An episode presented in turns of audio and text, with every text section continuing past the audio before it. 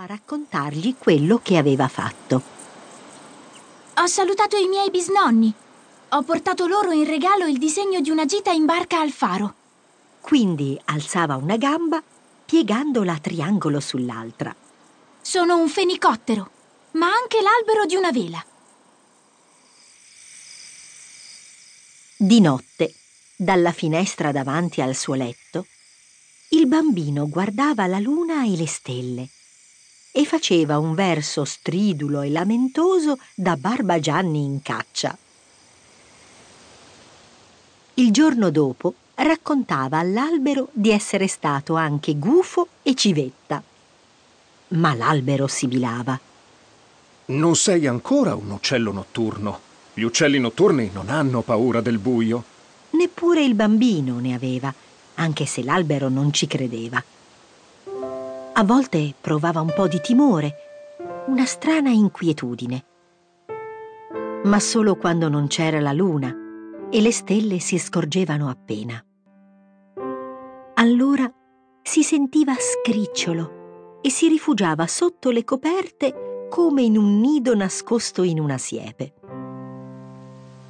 Alla domenica o nei giorni di vacanza faceva un giro attorno all'albero, muovendo piccoli passi di danza.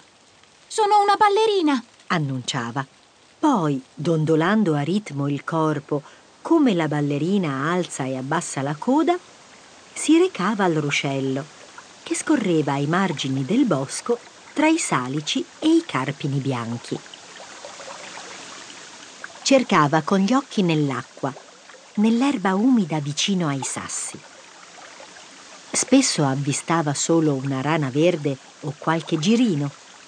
Ci voleva molta pazienza per scorgere le salamandre pezzate o le bisce dal collare. Erano animali timidi il bambino lo sapeva. Ma gli piaceva stare fermo ad aspettare, essere albero, non solo uccello. E allora si soffermava ad ascoltare il richiamo breve del pettirosso o il ronzio tremulo dei bombi in cerca di polline. Aveva con sé fogli di giornale. Nell'attesa li divideva e li ripiegava dando a ognuno la forma di una barca. Tornava a casa all'imbrunire, quando il sole, come le barche di carta che scomparivano una dopo l'altra nel ruscello, scivolava quieto dall'altra parte del mondo. Cantava mentre camminava. Sono un usignolo, diceva all'albero salutandolo.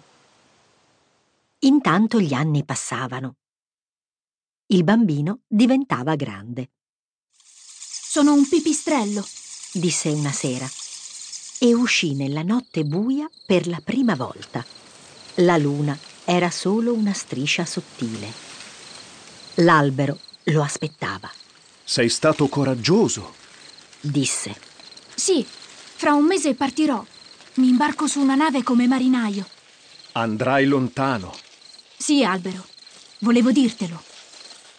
Faceva freddo. La chioma dell'albero fu scossa da una folata improvvisa. Il ragazzo avvertì i brividi sulla pelle. Io sono un albero. Puoi venire a trovarmi, puoi abbracciarmi. Quando tornerai, mi troverai qui ad aspettarti. Io non mi muoverò.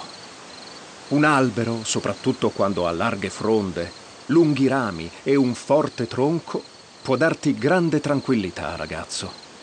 Più è vecchio, più la vita scorre dentro di lui. Scorre nella sua linfa, scorre nelle lumache, negli insetti, nei piccoli mammiferi che si nascondono tra le sue foglie. Lo so, rispose il ragazzo. Ogni volta che mi sentirò solo, penserò a te. Due settimane dopo, quando la luna era piena e alta nel cielo, il ragazzo tornò dall'albero. Sono una rondine, esclamò. Domani attraverserò il mare. In lontananza si vedevano splendere i lumini del vecchio cimitero. Vibravano come stelle. Il ragazzo alzò la mano in segno di saluto. Laggiù era custodita la foto dei suoi bisnonni, i suoi bisnonni che non avevano